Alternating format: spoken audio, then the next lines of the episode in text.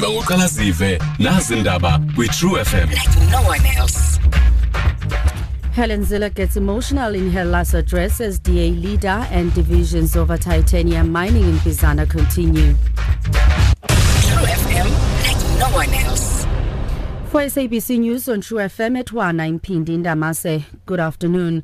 Outgoing DA leader Helen Zille has given an emotional address at the party's elective conference that is taking place in Port Elizabeth. Zille says she does not see politics as a career but as a commitment. She added that through the years, making the DA a successful party had become her life's mission.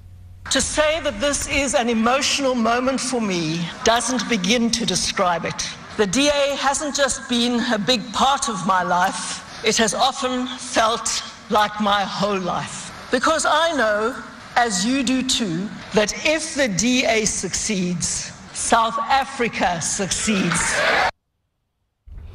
DA Federal Executive Chairperson James Self says the party has become a better place than it was before the tenure of Helen Zille. He was paying tribute to the outgoing DA leader at the party's 6th Federal Congress underway in Port Elizabeth. Self says the DA has become a more diverse party on the South African political landscape. Divisions over titanium mining at Xolobeni in Bizana in the Eastern Cape continue to affect the lives of ordinary people as attacks on homes owned mainly by women are reported from last night. Amadiba Empowerment Committee member Zamile Kunya says a group of youths gathered at a local school before going on a rampage damaging properties of those believed to be supporting mining. Police are monitoring the situation. Kunya elaborates. I spoke to a station commander on the matter. After that, only 30 minutes, they were visit to the household of Dovela Nomagisa, where they damaged a lot of property, and they went to another Dovela called Takashane, and also the brother of Takashane. But the police arrived. When the police arrived, they find that there is a lot of damage, but these people continue. When the police was on the area to damage other Mr. Dan house and also continue to sing the song. Chairperson of Amadiba Crisis Committee Mzamo Dlamini has called on the government to intervene to avoid bloodshed.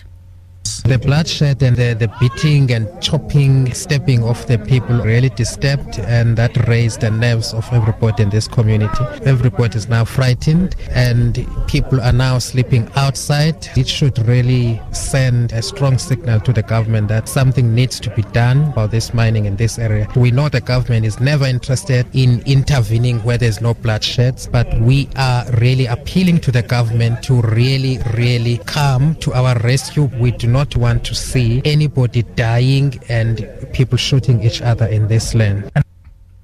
Eastern Cape Public Works MEC Tandiswa Marawu says the department has injected more than 1 billion rand for the construction of R61 between Zamba and Makusheni via Bizana. She says two road construction companies have been appointed and will be introduced to the community of Bizana next week. Last month, the local community blockaded the road and vandalized businesses calling on government to reconstruct the appalling state of the R61. Marawu elaborates. There will be two contractors on the site. The one will start from Zamba to, to Imbizana. The other one will start from Makusheni to Imbizana. But it will be a three-year project. So I'm proud to say that on the 19th May, we'll be doing an over both the department and municipality to the contractor so that at least they take off the ground. The Department of Sports, Arts and Culture in Limpopo has conveyed its condolences on the death of gospel singer Mpho Regalo. Regalo died in a car accident that also claimed the life of his mother, Nyelu Trichat, in Limpopo. Head of Department Mabekane Mangena says they were still expecting more from Regalo. We regret to learn of the passing away of one of the greatest musicians who hail from one of our biggest regions, uh, big in music, big in love, big in gospel. But we would like to send these condolences, saying to them, the family, everybody who loved him, we regret and uh, let his soul rest in peace. Recapping your top story at uh, 1 o'clock, outgoing DA leader Helen Zille has given an emotional address at the party's elective conference that is taking place in Port Elizabeth. And that brings us to the end of this bulletin. For SABC News on True FM, I'm Pindi Ndamase.